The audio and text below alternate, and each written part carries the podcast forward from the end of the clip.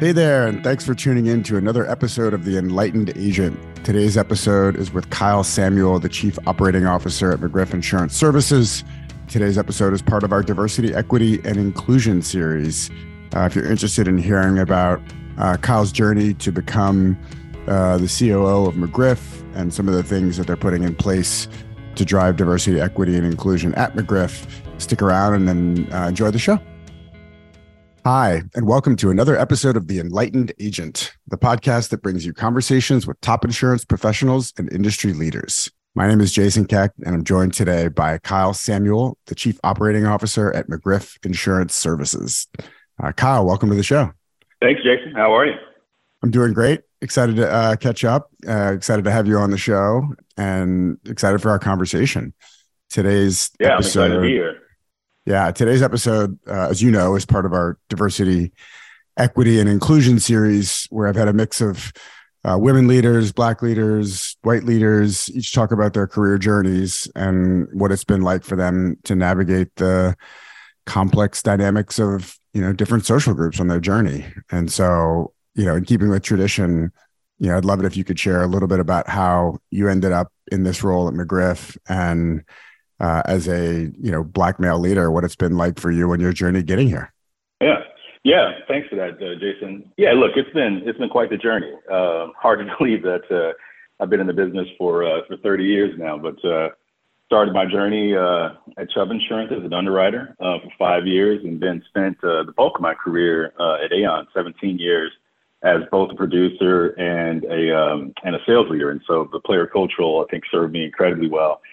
And then at that point, decided to more move into, uh, I decided that uh, leadership was uh, uh, more interesting to me as opposed to uh, being just an individual contributor. And so I spent a lot of time uh, working on those skill sets, honing my skills there so I could be a more effective leader long term, and given opportunities both at Aon and then transitioned into regional leadership roles at Wells Fargo, and then became was fortunate enough to become president of M and T Bank's insurance uh, hmm. agency. And that prepared me for the opportunity to be here at McGriff. And I guess what I would say about how I really uh, ended up at McGriff is when you think about my career journey over the last thirty years, I've really been in every insurance model. You know, as I mentioned before, on the insurance carrier side, then with the, you know, a top a top five broker, uh, so saw the global market, the global brokerage market.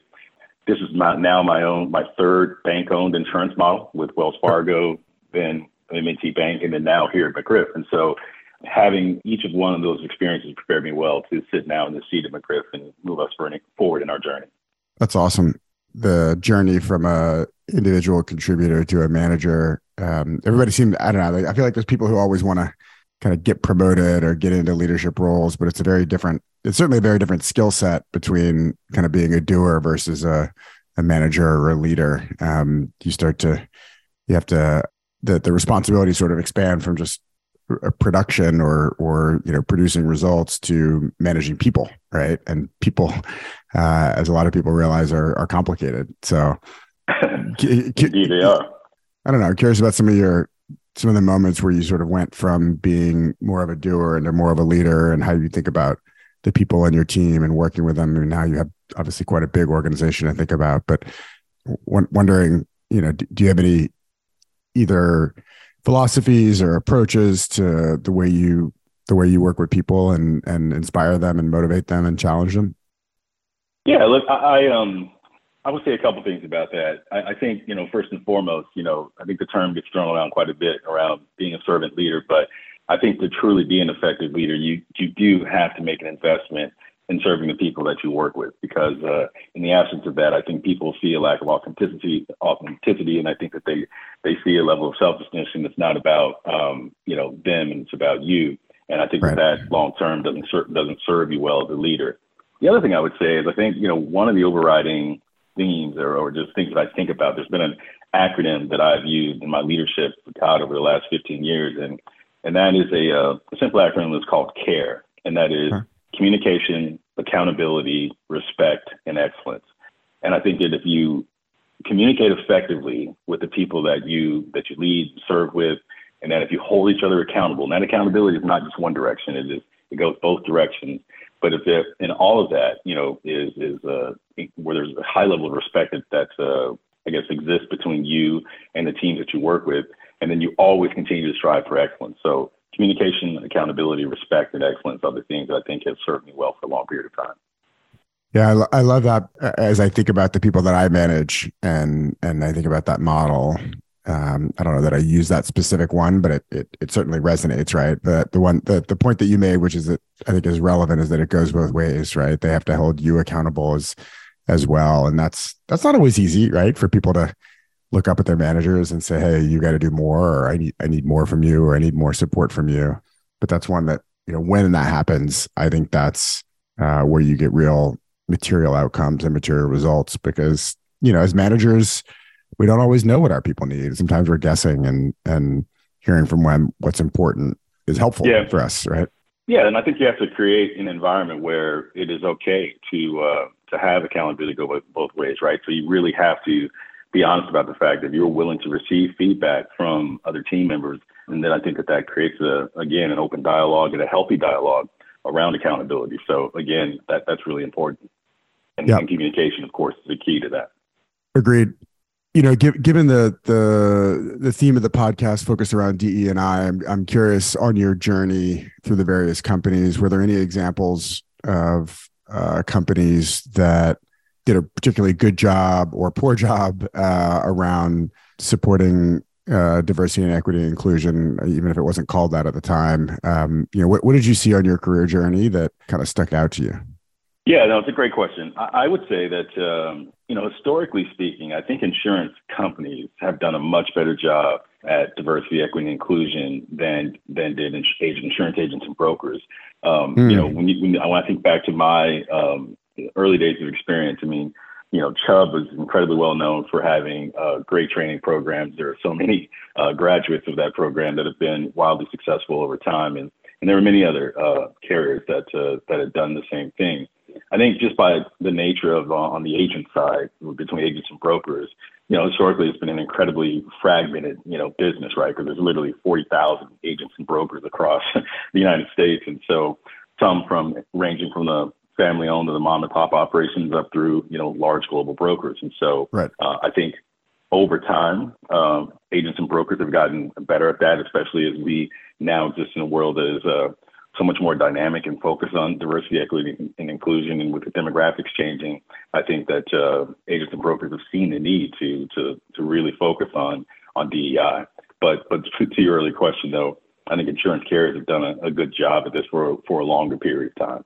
Yeah, it's almost like the institutional businesses, that is that the larger carriers and maybe the larger brokers, there's a lot more infrastructure in place to be able to support it, right? Whereas the, like you said, sort of the family-owned Um, broker businesses, maybe five to ten person companies, it's it's less of a priority, especially if, at least at the time, you're not planning to be a, you know, one hundred, two hundred, three hundred person company. You're just starting a company to make, you know, make some money for your family, right? It's a little bit of a, a different focus, but you do need, if you are going to scale, right, and you are going to recruit talent and you are going to expand beyond, you know, your local community as a as a broker, I think that's where, you know, it definitely does become important, right? Because You know, being no, able to absolutely. being able to recruit talent is important. Being able to engage with customers, you know, that you you can connect with and that that understand you, and vice versa, goes a long way. But I, I, you know, I hadn't really thought about that difference between sort of either carriers or brokers, or even small versus institutional. And so that's a that's an interesting insight uh, that I'll that I'll keep an eye out for as we go. Uh, I think the idea yeah. that as a company, if you're planning to scale, you should start thinking about this early, right? As opposed to waiting until, hey, we're thirty people and we haven't really thought about mm-hmm. it, and we're, you know, really homogeneous uh, employee group. That's all of a sudden becomes really hard to make adjustments to that. So um, I would agree. I would agree. Interesting. Well, look, I know you've been, you know, you're relatively new at McGriff. I think you said a little under a year, uh, but I'm curious, what's happening at McGriff? What what can you tell us about the initiatives in place in, around D E and I at McGriff? And um, you know, do you have any examples of of any of the impact that you've been able to see so far? Yeah, no, um, great question. Uh, no, a lot of exciting things are happening at McGriff, as as you know, but um, many of us may not know. McGriff, you know, we're wholly owned by Truist Bank, and so we're part of a larger organization uh, with respect to um, to our H R team. But specifically at McGriff, in the last year, we've created a diversity champions camp, uh, council. We've built a very uh, deep and comprehensive strategy around diversity, equity, and inclusion. And I would tell you that our, our top three, you know, goals are, as most people, but attracting and retaining um, premier talent, and, and that is diverse talent across the, the organization and across the country. We want to increase sales and retention as a part of diversity, because what you find in doing so is that you can appeal to a larger audience and more uh, the more diverse group of customers, as well as increasing collaboration, not only inside of McGriff, but across our banking partnerships. And then, and then of course, that uh, then uh, moves into the industry. And then finally, we want to build what we call a distinguished culture of equity and inclusion, that we want to be able to promote diversity and inclusion. We want to weave it into the foundation of who we are, both internally as well as externally. And so it's a, it's a big goal that we have, but um, we're really committed to it. Our Chief Talent Officer, uh, Ken Yotas, is doing a lot of great work around this. Uh, our C E O, um, our C E O, the co-C E Os are very, very dedicated to it. And of course, uh, I'm committed to it as well. So really exciting times at McGriff.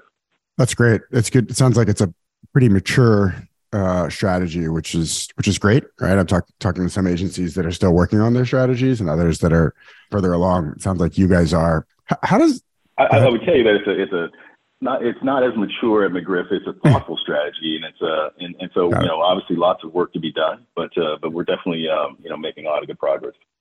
Well, it sounds like yeah. I guess maybe what I meant was it sounds like uh it's it's been thought through, but the execution of it is. is, you know, that's, that's where the rubber meets the road, so to speak. And I'm curious how you, so it's one thing to get together and come up with a good strategy. It's another to to execute that strategy um, when it's not somebody's, I mean, I guess you have a chief talent officer, it sounds like, but, but, but that person doesn't operate in the business every day, right? They're, they're maybe setting a strategy and trying to implement it. What, what are some of the things that you guys are doing to sort of execute on that strategy? Does there, are there sort of people throughout the org at every level sort of working on this, or like, how, how do you get it to actually stick, I guess is what I'm wondering.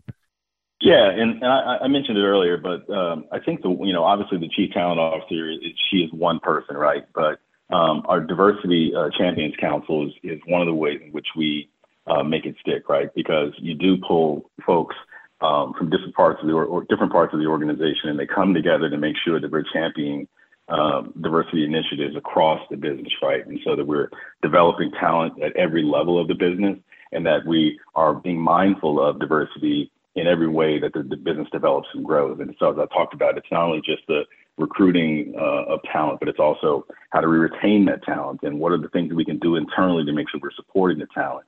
And then you think about it from a sales perspective, right? And so that, you know, as we approach, you know, our customers in the marketplace, having diverse teams is going to better support those things. And so those become very realistic ways to support diversity, because it actually appeals to, um, you know, helping grow the business. And then you just have to be sure, too, that uh, each of us is, um, you know, anti-racist and, and very thoughtful in the way that uh, that we go about diversity. And so when you see things that uh, don't promote a diverse environment, um, you have to speak up. And and I talked earlier about communication and accountability, respect and excellence, and you yep. know all those things mean um, making sure that uh, we hold each other accountable, and that you know whether it's in the interview process, whether it's in the performance um, uh, accountability process, all of those things have to be important in terms in terms of how we approach diversity, equity, and inclusion. The CARE model, it's interesting because you started out with that as a just general sort of people strategy, right? But then you could see how the implementation of that comes into play in a, you know, I guess in a organizational model where everybody has to hold each other accountable to uh, these goals that you set, and it makes a lot of sense, right? And so that's it's, it's cool that, that that model you have for people applies to you know any different initiative, not just sort of uh, you know sales and, and fulfillment, right? It, it, it applies to people as well. Yeah, so I'm really curious about the Diversity Champions Council, because in my head, that sounds a lot like a very kind of leadership-heavy group. But I also know that in order to kind of fulfill the the, the strategy that you have, you need to get to every level orga- of the organization. So I guess I guess what I'm asking is, uh, who who's a part of that council, and is there representation from different levels and different and different racial and ethnic groups? Yeah, no, it's a it's a great question, and, and and no, it's definitely not a leaders only group. It is uh, there is representation from every uh, level of the business, and and you know, it allows us to get diverse perspectives, right? I guess pun intended there. But yep. uh, we, we have the ability to we have the ability to uh, make sure that uh, we're, we're seeing our business and our and our and our client issues from every level of business. And so, yeah, that council helps us to promote, and it really brings the diversity, equity, and inclusion strategy alive, right? Because it's not just you know us. you know, at the leadership level talking, but it's at every level of the business getting uh, the appropriate level of input to make sure that we are moving the ball forward. Yeah. Yeah. I mean, the, the, one of the things I've found is that just frankly, making time for the conversation goes a long way. Right. So if you're, you know, I don't know how often the council meets or how often they, they get together, but you know, if you're, if they're meeting frequently and you have influential people who are committing their own you know, valuable time to the council, then inevitably their goals and initiatives are going to permeate through their teams, their clients, their uh, recruiting process. Um, you know, you think about, you got a forty or fifty hour work week, depending on what your, what your schedule, sixty, sometimes longer, right? Every, every hour makes a difference. And so how you choose to spend your time uh, is a signal around what's important. And it also sort of permeates into, I think, everything else you do. So that's, that's exciting. It's good to hear that you've got that. And I think it's, it, it, it feels like a, a, a great tool to get the strategy out into the, into the business. So, um, well, yeah. And it, it also uh, is a great place where we have, um, uh, you can surface questions, right? You know, it's a great platform upon which to allow different issues that may be coming up that maybe the leadership team is not thinking about, where we can really address what's happening and keep our finger on the pulse of what's going on within the business. Nice. Yep. Totally agree with that. Right. Because you know, you know, not everybody's going to submit a question to your, uh, directly to your C E O, right? Even though they probably have an open door, there's, it's, it's nice to have, to have channels to get in there. So, you know, having, I think you said you've been in the industry for thirty years now, any advice you have for, uh, minority groups in the industry about how to approach their careers? You've obviously been successful with it. What advice would you give uh, other minorities in the industry? Yeah, no, it's a, it's a, it's a very good question. Um, you know, I think the major piece of advice that I tend to give quite often when I'm speaking to groups of folks, uh, especially um, you know young people who are still developing their career, and that is is that my journey has never been about you know chasing you know more compensation. I, in my in my opinion, you know compensation is a byproduct of, of success, and so if you when you're moving along in your journey are always thinking about How, how can I acquire more skills that build upon a competency that prepare me for the next opportunity? And so I guess I would just say be very intentional about the skill sets that you're building. And then with respect to diversity, I think it's just really important that you identify, you know, allies, mentors, advocates, sponsors. I mean, uh, along the way within your journey, I've been, you know, very fortunate to to have very um, strong mentor, uh, mentors and advocates and And then folks who, I think more importantly, have sponsored my career along the way. But that comes from, you know, being intentional about the work that you're putting in and developing your own career. And then that that allows other people to invest in you.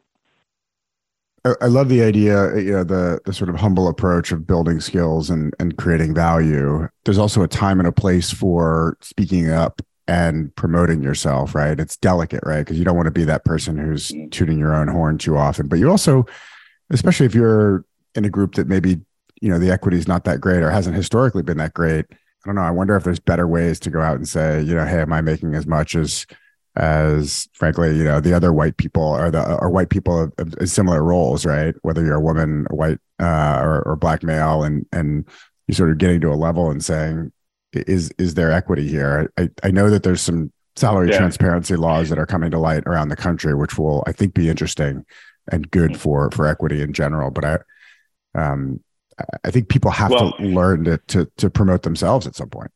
Go ahead.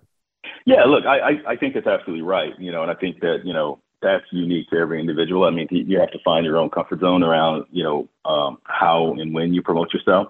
But I, I would say that that um, speaks to the importance of having, you know, allies, mentors, you know, advocates mm. and sponsors, because the very the thing I think you're alluding to is, you know, there are these unspoken rules in every business, right? And you don't know what you don't know. And right. when you have someone who is truly an ally or truly an advocate for you, they're going to maybe um, let you in on the things that uh, that uh, have allowed other people, people to be successful. maybe right. help you understand that you're undercompensated or, uh, or underappreciated with respect to the work that you're doing. And so those relationships do help, you know, along with the individual investments that you're making into yourself, having other people um, promote you uh, when you're not in the room, or who speaks for you when you're not in the room, is as important as the work that you do. Yeah, or at least at a, at a minimum, they're encouraging you to ask the questions and pro. You know, maybe maybe they don't know the answers, but they're they're reminding you that, hey, you should be asking the hard questions, and frankly, holding your leaders accountable for making sure that you're getting the equity that you deserve. Right. So yeah, I think um, that's fair. I think that's fair. Yep, I love the mentor approach. Hey, one of, yep.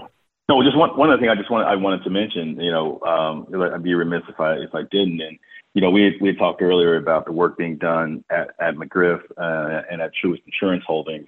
You know, we, in addition to the Champions Diversity Council and uh, our, our internship program and some of our leadership excellence program, uh, one of the other things that we've done in partnership with the Council of Insurance Agents and Brokers is there. You may be aware of the fact that the C I A B is partnered with the University of Mississippi and several other member firms, and of which McGriff is one, to pilot a new insurance uh, certificate program. And it's designed um, to target historically Black colleges and universities. This is something that's going to launch in the fall of twenty twenty-three, but it'll be focused on, you know, training and networking and ultimately job opportunities. So, you know, um, we're McGriff and Truist, Truist Insurance Holdings is uh, proud to be a part of that, but uh, that's just a, a broader reflection of uh, our commitment to diversity. That's fantastic. Uh, I did not know about that. I'm I'm usually pretty close to the C I A B, but I hadn't heard about that initiative. And I'm being from Louisiana, and you know, just a, a stone's throw away from from Mississippi. I'm glad to hear that there's a movement going on down down there. I mean, I, insurance certainly wasn't on my radar as a in the South. It's not a it's not an industry that's that's you know particularly large in Louisiana. Um, so it's interesting to hear that that in the South there's a there's a movement to uh, at a minimum bring kind of the knowledge of insurance there, but also to a community that, um, you know, probably doesn't get exposed to it and frankly could be tapped to, to, to kind of step in and, and make an impact. So that's exciting. I'll, I'll keep an eye out for that and, um, make, make sure to spread, spread the word to my, to my people back down in the South. Oh, well, very good. Thank you. So Kyle, uh, enlightenment, you know, the, the title of the show is The Enlightened Agent. Enlightenment is defined as the state of having knowledge or understanding. And so, Uh, I wonder, in an effort to enlighten our audience, is you know what are some things that you know or understand about the opportunities for minorities in the industry, whether it be through this new program or otherwise, that that you can share with our listeners?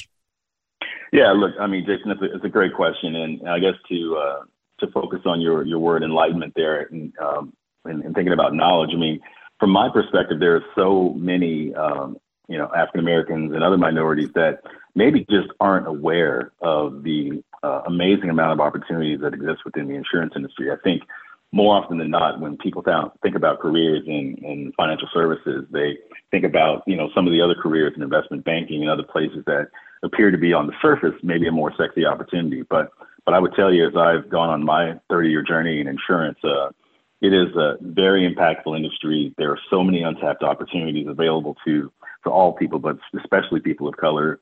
And, and when we think about diversity, equity, and inclusion, um, talented individuals have a real opportunity to to make a mark within the insurance industry. So I would just encourage folks to to dig deeper and to, uh, you know, as I mentioned before, you know, find the, you know, mentors, advocates, and sponsors so that they can, uh, you know, um, really build what I think can be an incredibly successful career within the insurance industry. I, I completely agree. Right. So we're over the last I've been in the industry now for just over five years and when you talk to, I talk more to agents than I do to carriers, but one of the top two issues on everybody's radar is talent, right? And so what that tells me is that there's an opportunity for high quality talent to make an impact in this industry, right? If, if people are concerned about retaining good talent or losing good talent, what that tells me is that there's just not enough good talent in the industry. And so, um, you know, people of, of, of any background who are ambitious and, you know, are looking for opportunities, C- kind of like InsurTech.